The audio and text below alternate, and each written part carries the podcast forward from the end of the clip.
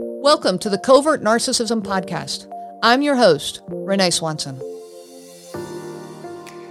So, I want you to picture somebody who, as a child, is, uh, you know, being emotionally abused. And and as this person is being emotionally abused or emotionally neglected, and, and this is a young child, they internalize that they don't matter that they're not good enough. And I talked about this at the very end of the last episode. So if you missed that, go back and listen to that episode. But you have this child who, you know, is is inside really believing that they don't matter and that they're not good enough. And that is incredibly painful. It's incredibly painful to think about and to watch. And and do I feel horrible for people who experience that in childhood? Yes, I do. But then you've got this child who they can't, you know, process this. They can't understand it. They can't lay blame where blame belongs, which are on parents who are being emotionally abusive or emotionally neglectful. But they can't do this as a child and they don't have help around them or people who can help them to understand and start to work through this. So instead, what they do is they take that hurting self and they build a wall around it because they don't like how that internal shame feels. And so they put this wall around it that shoves this shame out of their awareness. And instead, they've got this wall of defensiveness, hypersensitivity. They've got a wall of, of superiority. They have to prove to the world that they are good enough, that they do matter. And in that process of proving this to the world, they now learn survival skills that hurt everyone around them. This is what happens in the development of somebody who becomes later in life a narcissistic. And and it just it develops all the way through. And, and i've talked about before how when a when a child is so badly wounded that they build this wall they grow physically they grow mentally you know they go on and build a career they certainly you know do adult things later in life but they don't grow emotionally. They can't because they are trapped behind this wall I'm Renee Swanson, your host on the Covert Narcissism Podcast. And I want to thank you so much for joining me today. Please don't forget to hit that subscribe button or the follow button wherever you're listening to this podcast. It truly helps to extend the reach of this podcast. And in fact, it is the lifeline of this podcast. Now, in this environment where we've got this hurting child who has built this wall around them, one other thing happens. You see, that wall cannot close all the way, there's a gap in that wall because you can't entirely shut off those internal feelings that even no matter how deep they are and how hidden they are you can't close them off entirely. That feeling of i don't matter and i'm not good enough is going to show its ugly head every now and then and and so that gap in that wall gets covered by band-aids. And these band-aids are addictions. These band-aids are what we use to cover uh, that that sense of I don't matter, I'm not good enough. It's the self-soothing things that we turn to. So it can be addictions such as you know alcohol, drugs, sex. It can even be addictions such as work or church, hobbies, but it can even be relationships. That addiction can be an addiction to you. You as the target of of this narcissistic person. You as their supply. You hear a lot about the word supply out there. And and we're going to talk about supply and what that looks like but i'm going to tell you they're addicted to you in two different ways one piece of that supply is your validation that they are good enough, that they matter. Uh, you have to become their best cheerleader. You have to feed that ego, that sense of self that they are trying so hard to validate. That's one of the ways of supply. The other way that we become supply is we become a, an outlet for their anger we become a supply for you know a, a reason that they're angry uh, in other words their scapegoat we become their punching bag and and you are the reason i'm angry so this is why you go on that roller coaster from being the best thing ever when you're feeding their ego to the worst thing ever when you're feeding their source of anger so let's talk about these addictive relationships for a minute. Toxic relationships and relationships with narcissistic people are addictive for both sides of this. You see, you also uh, are addicted to them just like they're addicted to you. At least this is quite common in these relationships. But we're addicted in very different ways. So, for a victim of narcissistic abuse, you are addicted to the love bombing. Now, what is love bombing? A lot of people say but but they didn't treat me with you know uh, extravagant gifts and fancy trips or any of that. Love bombing doesn't necessarily involve extravagant gifts and cruises around the world or any of that kind of stuff.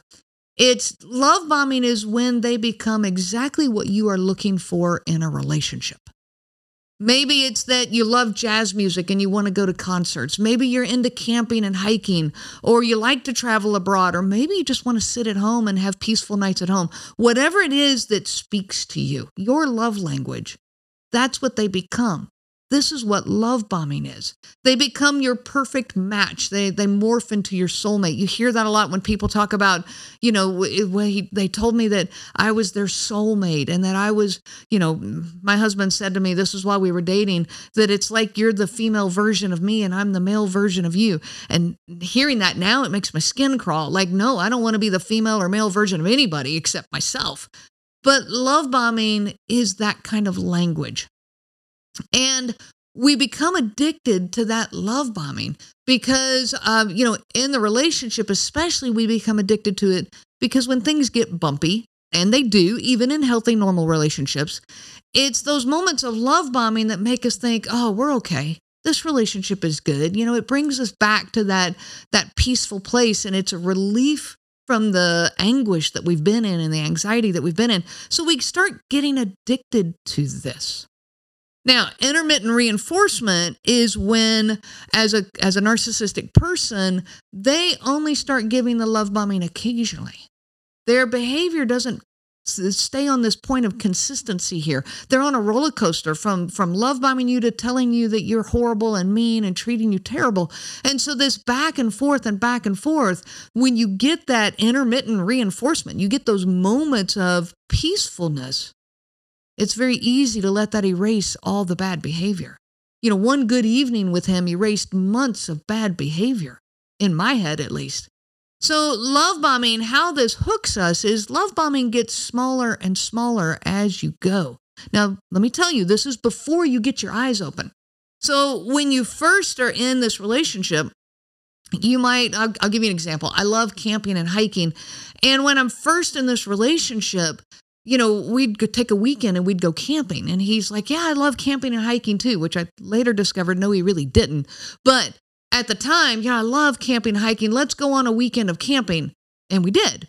And we had a good time. But then, okay, now we're back in the re- regular rhythm of life and things are getting rough. And so now he goes, Oh, let's just go on a day hike. So we go on a day hike, and that day hike just, oh my gosh, yes, this this is great and wonderful. This brings me back to believing in the relationship and giving hope in the relationship. Well, then we're back in the grind of life and back in the pit of, you know, all the circular conversations and the gaslighting. Oh, but let's go out on a dinner date. Maybe just, you know, let's, and that dinner date erases all the bad behavior. Well, then now we go a little further and okay, let me just get you a cup of coffee and him fixing me a cup of coffee and oh, I'm so grateful. I'm so grateful for the for you know the attention from him. Do you see where I'm going here? I went from a weekend of camping to now he's bringing me a cup of coffee and that's all it took to erase months of bad behavior. I get addicted to the relief that everything is okay. It's a dopamine hit that keeps you coming back more for, you know, coming back for more over and over and keeps you hooked believing that the relationship is good. This is trauma bonding. Okay, that roller coaster, that high just gets lower and lower and lower, but you become addicted to the breadcrumbs. Now, for the narcissistic person, that's not where their addiction is. They are addicted to the intense efforts that you put in to pull them out of the pit back to a moment of breadcrumbing. Listen to this again. They are addicted to the effort you put into the relationship that uh, to make everything okay again, to pull them out of their abusive behavior. Well, if that's where they're addicted, guess what? Then the abusive behavior has to keep repeating. So if you think of it like a roller coaster, Their highs are the love bombing, okay? When they're up here telling you that you are great and wonderful and everything you ever do is everything you've ever done for them is amazing, all right? This is the love bombing phase. And then they're down in the pit, and in that pit, they are blaming you for everything. Uh, everything you've ever done is horrible, and you're holding me back in life, and, and it's all the gaslighting and the circular conversations. All right, so that's the roller coaster of a narcissistic personality.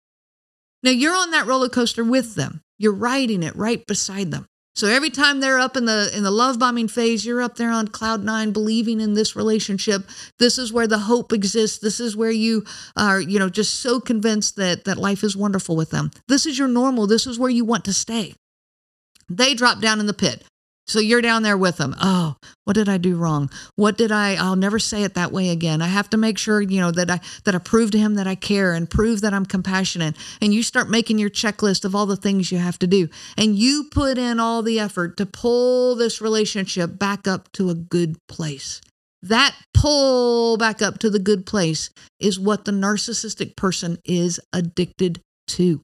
In order to keep their supply coming from you, they have to keep you feeling responsible for that pit. They have to keep you feeling guilty for their bad feelings and thus their bad behavior. And they become extremely good at this.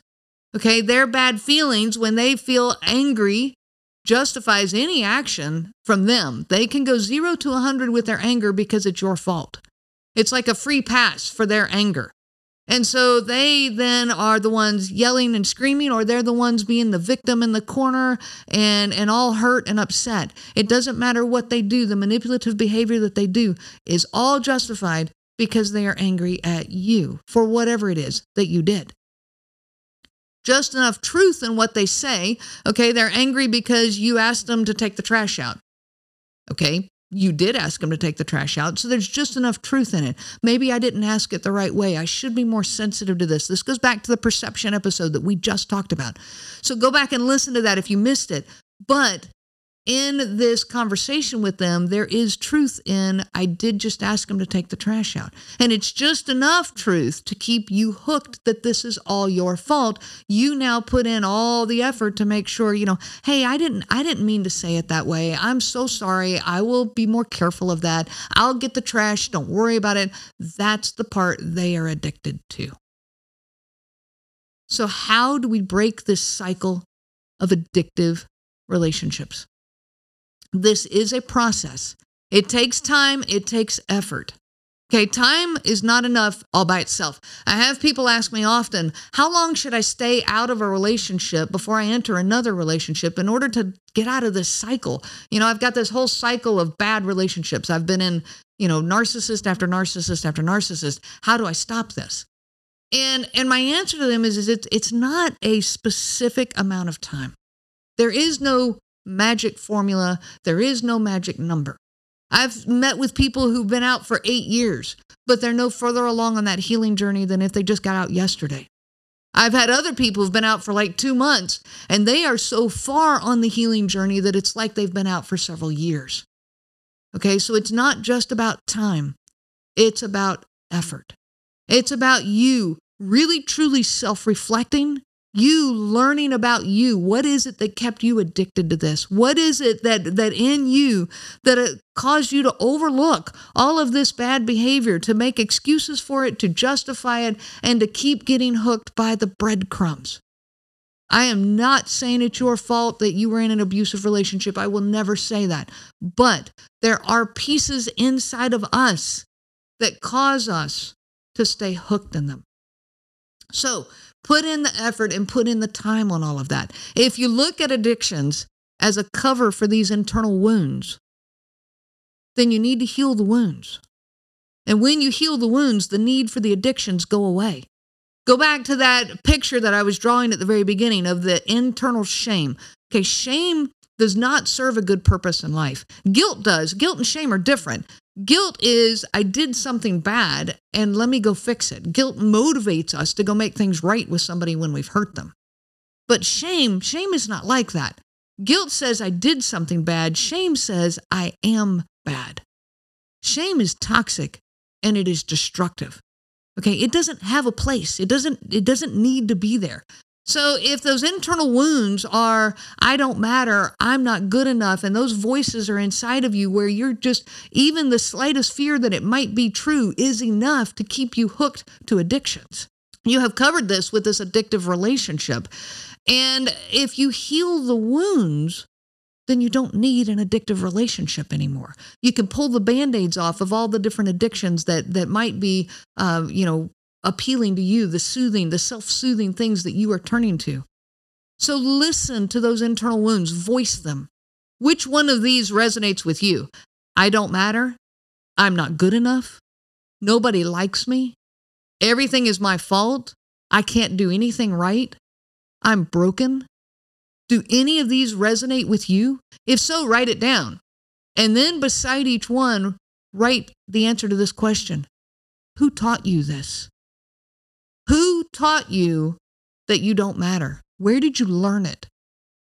Now, the next question is What do you believe? Decide for yourself whether you believe it or not. Identify where you learned it, but now learn to validate inside of you what you believe. What are your perceptions about all of this? Okay, this in, in, validating yourself, you will no longer be vulnerable to other people's gaslighting, energy stealing, guilting, blaming, and manipulating. If you take the phrase I matter, I want you to ask yourself, what does that mean? What does it mean to matter? What does it really look like? If you take the phrase I'm good enough, by whose definition? What is that definition? What is my definition of good enough? Work to be safe within your own skin, giving yourself the safety that you are after. So now you know what it looks like and you know what it feels like inside your own skin. And then you will know it when you see it in the world. The more and more you can give yourself safety, no more self judgment, safety within you, the more you will see it and recognize it when it's there in the world. It does exist. I can vouch for that. But find it inside of you first. I wish you so much peace on your journey of healing. You have been listening to the Covert Narcissism Podcast with your host, Renee Swanson. Be sure to check out our website at www.covertnarcissism.com. There you will find many resources just for you to help you on this journey. You can also reach out to me by email at Renee, R E N E E, at cnglifecoaching.com. Those letters are CNG, as in Covert Narcissism Group. I do look forward to hearing from you. I wish you so much peace on your journey of healing. The information provided by Renee Swanson and the Covert Narcissism podcast is for educational purposes only and is not to be used for diagnosis purposes and not intended to be a substitute for clinical care. Please consult a healthcare provider for guidance specific to your case. This material discusses narcissism in general. It does not claim that any specific person has narcissism and should not be used to refer to any specific person as having narcissism. Permission is not granted to link to or repost this material to support an allegation or a claim that any specific person is a narcissist. That would be an unauthorized misuse of the material and information provided.